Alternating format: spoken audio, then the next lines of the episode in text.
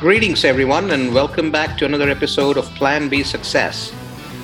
We have Delon J with us today from Florida. Now, Delon's a successful singer, songwriter, actor, producer, entrepreneur, and most recently an author. He's written a book, How to Be More Confident with Women Seven Easy Steps for the Genuine Guy. We're going to focus on that, but before that, we'll also talk about Delon's journey so far and what he has done. He has actually written three scripts, thousand plus songs. He's got different albums. We'll find out all about that. So, welcome, Dylan. Thank you. Thank you for having me, Rajiv. Absolutely. So, tell us a little bit about yourself. You've been there, done that, quite a bit of work out there. I started DJing when I was 12, uh, and my dad was like, Oh, that's okay for a hobby. That's a good hobby. Little did he know, my hobby turned into a profession that he kicked me out of the house for much later in life. 21, I got kicked out of my house because I told him I wanted to be a rapper, and he was not really having that. It's been weird. Uh, you know, I grew up multicultural, so it's it's an it's a very odd uh, kind of it's an odd situation. It's very unique when you're American-born immigrant, right? Right, right. When you immigrate here and you have to like uh, you know assimilate with the American culture, right? Mm-hmm. So I think that has been the, the the most interesting challenge because a lot of times too I get mistaken for black, and so I get treated very racially, you know, charged in a very racially charged way, and and you know. If you come from a South Asian country, you're already dark skinned and everybody's dark skinned, so nobody gives a shit. I don't know if I'm allowed to cuss. I'm sorry. That's right. Go ahead. Yeah nobody gives a shit. You know, you come here and then, you know, there's light skin, dark skin, and people. I mean, of course, we have the lighter skin you are, the cooler you are, which is very much, you know, a South Asian cultural thing. But that came from colonization. Anyway, I'm not trying to go too deep into this, but I'm just saying at the end of the day, it's been very interesting. I had to really battle to be an artist, I had to fight and battle and claw. It wasn't the same as if somebody said, I want to be an artist, and their parents go, Here's a guitar. Why don't you practice? You know what I mean? Mm-hmm.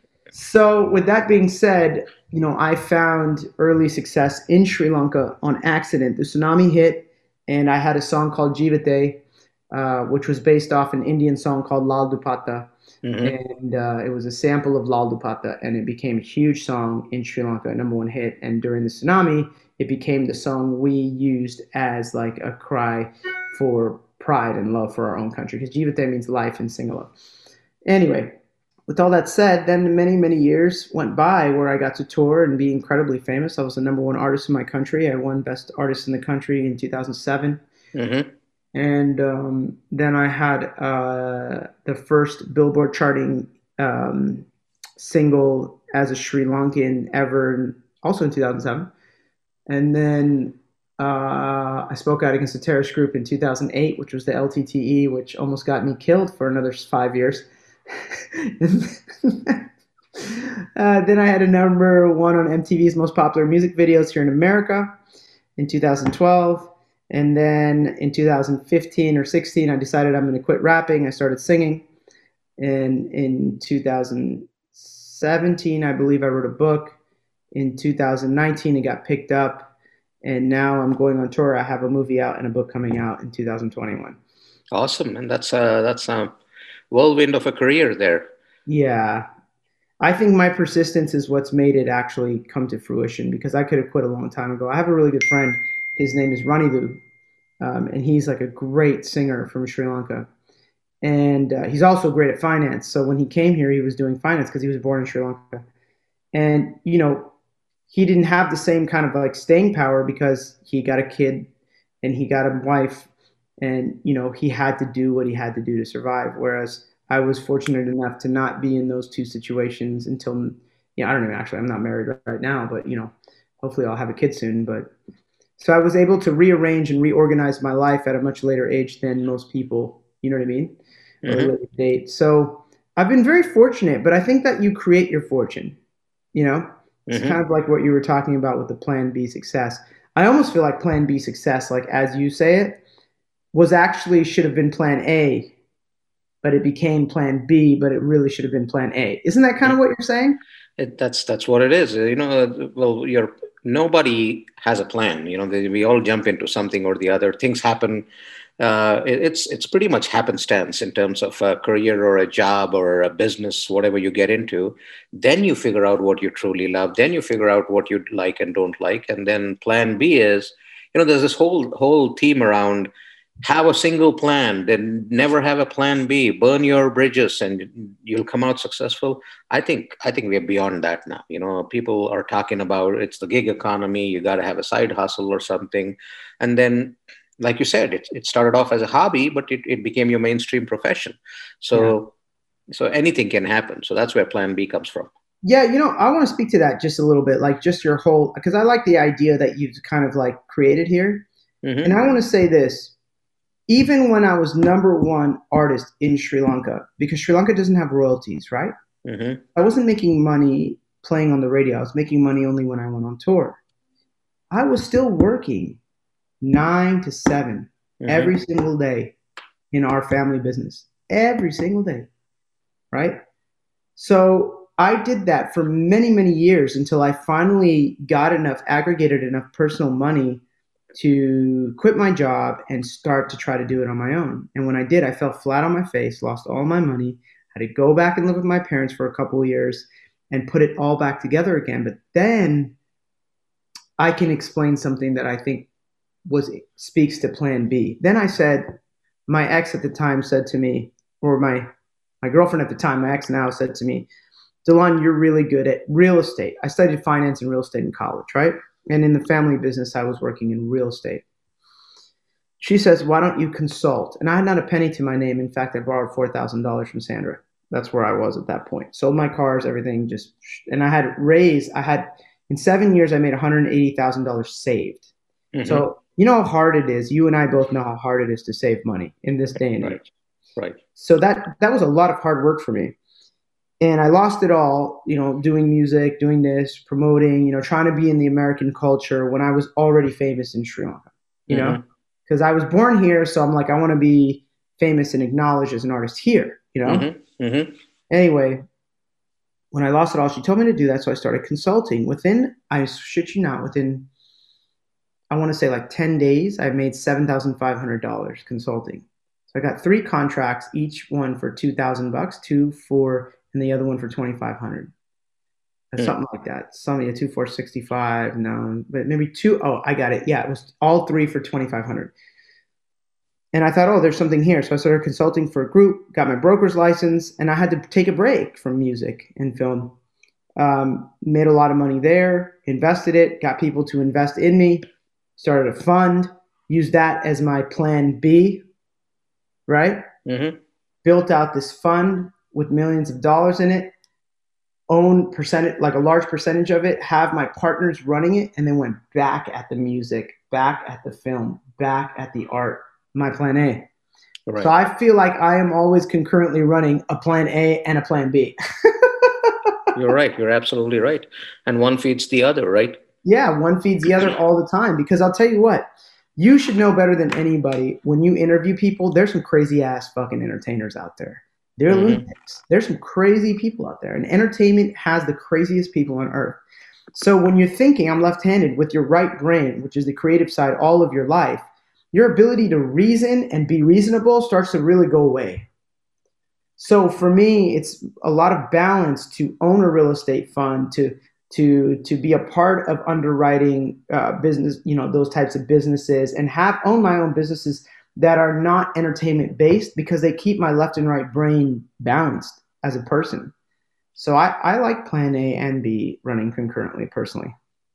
So let's let's talk about that, right? So when you had to go back and and you know you really had to you know go back to starting that fund or uh, get into something that for one thing you were forcing yourself into because you said okay I, I need to find some stability i need to find something that's going to bring in the money so how do how was that process and how did it all happen and how much did you depend on yourself and how much did you delegate okay so this is what happened it wasn't so much that i felt like i had to do it it was more like i never again wanted to be in a situation where i had no money right so a lot of people when they come here as immigrants like my dad did they truly have nothing right? Mm-hmm. Mm-hmm. We, as first generation Americans, we have a lot. We're gifted. We're the kids of immigrants who work their asses off, right? Right. So we are either born in a lower middle class family or middle class family, typically, right? And through our lives, they our parents maybe get more rich or may get to a point and then peel off, or Mm-hmm. you know, what I'm saying? Mm-hmm. I'd never been in a situation where I truly had nothing when I was born. Even though we'd sleep head to toe, the four of us on one bed, we weren't we weren't like poor. We weren't living in you know we, we weren't poor at all. You know what I'm saying? We're definitely middle class. You know, and slowly my dad made more money. So when I lost all my money, half of me just wanted to see what it felt like to not have any money. Mm-hmm. And what kind of being would I be when I was broke out and poor? Right? So I realized I'm really the same guy. My friend even told me, he's like, Delon, you have absolutely nothing to your name and you still laugh and have a good time. like, like you're richer than everybody everybody around you. And that's when I realized that my happiness isn't derived from money. My happiness is derived from my passions, from singing and from writing movies and writing books and teaching people and talking to people like you. I enjoy people. I really do. Um, so with that said, um, to give you kind of like a a I can tell you the story. So basically, what happened was I was working for a broker, okay, Mhm. like a real estate broker. Now I'm not a real estate stockbroker. Mm-hmm. Now I'm in I'm in real estate. Like I'm not a real estate broker. I was, but I, you know, at the time I was not either. I found that he was doing these things called um, I forgot the name of them. Oh man, it's been so long. He was doing this type of thing where people can invest in real estate passively. Mm-hmm. It's not a REIT, but it's very similar to it. And what I noticed he was doing was he was paying people monthly, right? And he was collecting $25,000 a pop for investors. And uh, he was charging acquisitions fees, disposition fees, management fees. So basically, they would buy. I don't, are you familiar with real estate? Yeah, yeah, yeah. So they'd buy um, a building at like an eight cap, Mhm. and they sell it to the investor at like a six, and they take that spread in between. Mm-hmm. And that's messed up. For would a fifteen million dollar building at an eight cap to a six cap make, means they make three and a half million dollars just like that within Mhm. within 35, 40 days. Which they sucked all the profit out of the building just like that, you know. Mhm. And I didn't like that. I didn't think that was fair. So I decided I have a better idea. I'll start a fund that does a ten percent ROI Mm-hmm. uh, paid monthly, and everything above 10 my company keeps. But we'll keep you at a 10. No management fees, no acquisition fees, no disposition fees, right? mm-hmm. And so people really liked the idea of my fund and they saw me making money, so they invested in it. And I guess that's how it started. Awesome. Yeah. So, you know, one thing I'm curious about is, you know, uh, you went back to Sri Lanka, you did so well there, and you could have still continued um, kind of, you know, building your career there. Did that uh, ever occur to you, or you did not want to do that consciously? I consciously chose not to do that um, for lots of reasons. One, I was truly the best rapper from that country for lots of reasons. One, I freestyle rapped with gangsters in Crenshaw when I learned how to do hip hop. I'm actually a freestyle artist. I have an American accent and I'm from America. So anybody who's Sri Lankan, Tamil, or Sinhala who grow up in Sri Lanka will never have the same swag or flow level that I do. Right. You know what I mean? Let me close this door. Actually, I'm gonna Yeah. like very simply. I could go. Um, Never ever be another better for cheddar. Whether in suede leathers, baby blue cardigan sweaters. I keep the game hot like hand Glocks, Berettas, Vendettas. Keep my skills moving like postal letters. Or uh, or an East Coast vibe. Uh, flows venomous, rap veteran on a top flow. Boss, you still in your tenement. Think flows is heaven sent. Like they're never gonna really know those those words. You know, this vernacular is um, so American. You know what I mean? So when I got there, I was already mostly better than everybody already just because of my accent and my ability to spit words. So A, there's no challenge. Right? When you're doing that, when you're doing something, you want a challenge. B, there's no money. If you're from India, there I think they have royalties in India. So if your Mhm, music's playing yeah, so if your music's playing on the radio, you're rich. If my music had the royalties it was supposed to get over the last 10 years, I wouldn't, I'd be kicking back on a beach right now. Mm-hmm. I have music playing on the radio right now in Sri Lanka and no money to receive from it. What about what about uh, the Sinhalese uh, rap? Did you do that? That was that the song that you talked Uh, about, Jivite? Yeah, so Jivite was a hook. Jivite ganiyane Some uh, I had a girl sing it. Mhm. Um, I never really la- rapped in Singhala because my Singhala is good, but not rappability wise. it's like I speak Spanish fluently, but would I rap in Spanish? Mm, probably not. You know? what about the movie scene there in Sri Lanka? Yeah. So you remember the movie Lagaan? Yeah. So we have a version of that movie called Singhavalokana. So I play the main actor in that film. Oh, awesome. hmm Yeah. So um, I love doing film there, but once again, it's I don't find it very challenging because I was born here. So Mhm. when I look at a good actor, I'm looking at Matthew McConaughey or you know um, Leonardo DiCaprio. You know what I'm saying? hmm When I got there and I had to audition for Singhavalokana, I got there and everyone's speaking Sinhala, right? They're doing their auditions in Sinhala, and because my Sinhala isn't tight like theirs, I did my audition in English. hmm I did my audition in English, and, and nobody nobody thought I can act, okay? Because I'm like an American coming into this this art, this very small group of artists, right? Our film our film um, uh, community is, is pretty small in Sri Lanka. And I did my thing, and after that, every single person said to me, "Oh my God, your acting is incredible," you know. And I got the lead role, and you know, and that was my first film in Sri Lanka, right? And when was this? This was 2010, 11. Okay. And I've always wanted to be an actor, but um, acting has been the most natural skill. So, this is an interesting thing. Acting has been by far the most natural skill I have. Rapping took a lot of work 10 years. Singing took a lot of work, and I still have more work to do there. Um, real estate is just, you know, real estate is just a business. You know, it's like you have to learn that. It's not, you know, what I mean, but um, writing books, lot of work because when you write a book, the style, your diction, the verbiage, your you know what I mean? It's it's it's, hard. It's these are things you have to learn. Writing a film, oh my god, that's about the hardest thing I've ever done in my life. Seriously, I'm still struggling. We got a movie that's we're doing right now that I actually owe somebody a rewrite on. Where the hell did that go? Oh, it's somewhere around here. So you you said three scripts, right? So which ones are those? Uh, so we have crossing over. We have uh, you can do it, and then I have a TV show called Align. Um, and then there's a, there's one more, but I haven't seen it in a while. Um, it was a action film that I had to write. Um, so they'll, they'll all get done. They'll all get done. It's just I've been quite busy this this last two years. And what are these? Are, are these uh, movies for the U.S.? Yeah, they're all U.S. films. Yeah. Yeah. Okay. And So- yeah, go ahead. Go ahead. No, I was going to ask, uh, have you written anything for Sri Lanka? No. Okay. So, so in fact, believe it or not, Rajiv, there's a movie they wrote about me called King of Ceylon, um, about when I spoke out against uh, the terrorist group, the LTTE, because they actually did try to kill me. I got death threats. I had protection from my government.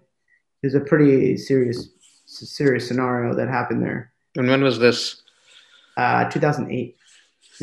Okay. And so I got harassed during when I was shooting my film in 2010. I was still getting harassed by like ex LTTE members or you know like factions of the LTTE. And so the guys on the film crew seen my phone blowing up like in Sinhala and Tamil saying, We're gonna fucking find you we're gonna kill you. So I had to I had to I always had to have protection in Sri Lanka for a while. Because you don't know if someone's gonna come up to you and shake your hand or come up to you and stab you. Like that's the kind of terrorist group we're talking about here, you know? It's pretty pretty scary stuff. Are you still doing anything in Sri Lanka or uh, pretty much propagating your career there or not so much now?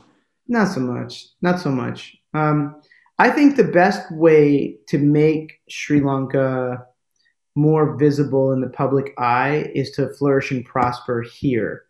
Now, we've had some great people already flourish and prosper here that aren't Sri Lankan but are Indian, like Mindy Kaling, Aziz Ansari, Kal Penn, you know, all these like really great moving on up, moving on up. So Uh, we had Jay Sean in music. Like, you know, we, so I got to keep pushing that line. You know, I don't consider Sri Lankans and Indians that different in my yeah, opinion. Yeah, you're right. I consider us like one whole group, and if we can be considered and respected as as a race, I would be happy about that. Because growing up, I was picked on a lot, and I don't think that's fair. You mm-hmm. know, back when I was a kid, it was like every Indian worked at 7-Eleven. You know, it's like, come on, man. Now every Indian's a doctor or an engineer. You know, like you know what I'm saying? Mm-hmm. It's like, but for an Indian to be an entertainer is like a joke. You know, so there has to be people who change that idea about it, you know? Yeah. So I feel like I'm more important here than I am there. Right. And I think it's happening now with so many people kind of getting into that entertainment scene. So, where did the books come about? How did you end up writing these books? Yeah, so the book came about on accident. I was on tour, and a guy that I met while I was out on tour asked me, How do I t- go up and talk to anybody all the time? and I, I, was with my ex at the time and i told her to voice record this conversation because i thought it was going to be interesting and i broke them down all the rules of walking up to people like all the rules mm-hmm. and it's not anything secret it's very simple but you know um, in the book i talk about you know your intention with your approach. You know how to uh, uh, what's the second chapter is um, watch and learn how to know your environment to know who actually wants to talk to you and who doesn't. Touch and go chapter three or step three which is you know when you meet someone don't hang around for so long. Meet someone say hello and be on your way. Uh, that's chapter three. Chapter four is um, you know i suck at my own book because i don't remember it um, hold on let me see did you self-publish it or was it through a publisher no, it's published through Morgan James Publishing. It's a New York publishing house. Um, let's see, how to be more confident. So it's currently available on Barnes and Nobles and on Amazon. Mm-hmm. Um, yeah, so if it was a self-published thing, I wouldn't have done it probably, to be honest with you, mm-hmm. because you know I already have so many projects. I'm not interested in starting another. So step four was the hierarchy, power, and numbers, and that's like how to use people and groups to make yourself look even bigger than who you are. Mm-hmm. Uh, step five is diversify your risk. That talks about meeting more than one person in an evening. And when you meet people in my book, you don't hit on them. You meet them as friends, just by the way. Mm-hmm. So this, this isn't a this isn't like a tactic to go hit on chicks. So step one is always the most important. The approach. What's your intention? Your intention should be to become someone's friend, to add, uh, you know, honest and integ like um, uh, communication that has integrity, right? Mm-hmm. It's not to go up to her and ask her for a number, wonder if she's gonna fuck you. Like that's not what this book's about, right? And mm-hmm. it's actually not how I approach any woman or man pretty much most of my life. You understand? Mm-hmm. mm-hmm. So that's why that's what diversify your risk is. Uh, step seven is build your network, which has to do with going out and finding the things you love and becoming parts of those things, because that's the best place to find girls who actually like the same things you like. And step seven is knowing what you're looking for. So then I talk about like the importance of shared reality, um, the importance of similar intelligence. Uh, I talk I talk about a diamond structure basically, and in the mm-hmm. diamond structure I talk about how with men, looks is always the number one thing they look at, and then sex, belief system, success, shared interest, and energy level just seem to all smash together at the bottom. Mm-hmm. Whereas I turn the the triangle from this way to this way, and I say the things that people should look at is finding someone who's similar in intelligence, shared interest, energy level, and belief system. And belief system not being God, but like do I yell at my kids? Do I argue with you now? Do I go to sleep on an argument? Those types of belief systems. Then sex, then looks, and at the very bottom is success because with the right partner, you'll always find success. Mm-hmm. So those are the seven steps to the book, and I broke all that down in an audio, and then I got it it's subscribed like transcribed on Scribd.com, and then I started breaking that down into a book. And he's like, "Bro, this is great information. You write a book." So then I wrote a book, and then I was I wasn't going to do shit with it, to be honest with you. But then we took it to some publishers, and a female read it, and she's like, "Man, I've never read a book that a male wrote that wasn't a sleazy piece of shit book about hitting on chicks. I love this book. Can we publish it? So that's how we ended up here today. So this you said is your second book, right? You had one before this. Oh, this is your very first one. Okay, awesome, awesome. So, so what do you think? Uh, you, you know, you've done so much. Uh, so, what are your future plans? Where where are you going to go with this? Yeah, so we have to make a movie this year. So after I finish the script, um, so we already it's already to budgeting and scheduling. We're like, um, I'd say we're about 75, 80%, not done with the script, but done with revisions of the script. We already have the development funding for that. So we have to shoot that movie. I have about 70 to 100 shows to do this year on tour. So my first 20 shows start in April or May. So I have to do that. Um, I have this book that I want to make successful. So I have a bunch of book tour events that I need to do this year. And then uh, I have a drink that I'm putting out, which is called uh, it's an herbal energy shot. Which next time we talk, which I think we should talk in like a month, um, I'll show you that one. And awesome. So that's the future. It's just to focus on the present. awesome. You got you got your hands busy. Yeah, I'm really busy. I'm really really busy. So for people who want to reach out or who want to find out more about, let's say your your real estate business or some of these other creative ventures that you're doing, how do they find you and how do they reach out to interact? Yeah, so I mean, I think the best way to interact with me is just go to Instagram and DM me.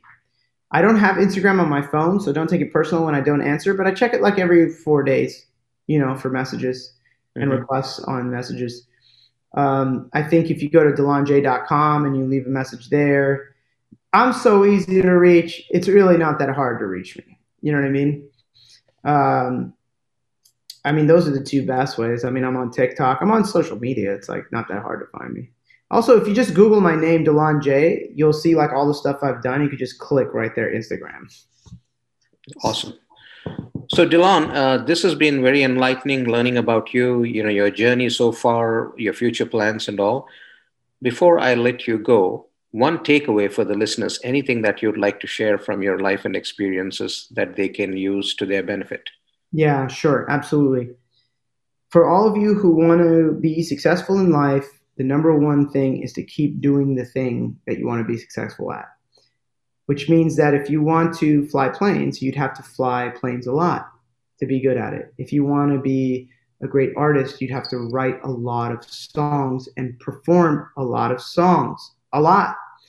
I would say that's step number one. Step number two, never give a shit what people think about you or what you're creating. Forget about them. They don't see the same vision as you see. As long as you keep creating it, don't listen to others. Just continue to do your job. Your job is what you're trying to do. Every day, people go to work eight to five, so they usually get good at their job. If you did your plan B as many hours as you did your plan A, you'd be excellent at your plan B. So, the doingness of your job, not the theory, the doingness of your job is A number one important the ability to not listen and allow people to invalidate or evaluate your work is also step two of your ability to be successful. Because a lot of people skew off into different directions when they say, Hey, Delon, I think I like your rap, but I think you should rap about girls, or I think you should do this here. Man, fuck them. Who cares about them? And then the last thing is, is well, say those are the two things, and you'll find your success in time. You awesome, will. awesome. Well, thank you so much for joining us. We wish you the very best as you get started with 2021 and all your projects and uh, hope to keep in touch. Yeah, absolutely. Thanks, Rajiv. It was a pleasure meeting you. Same here. Thank you. All right, brother. Peace.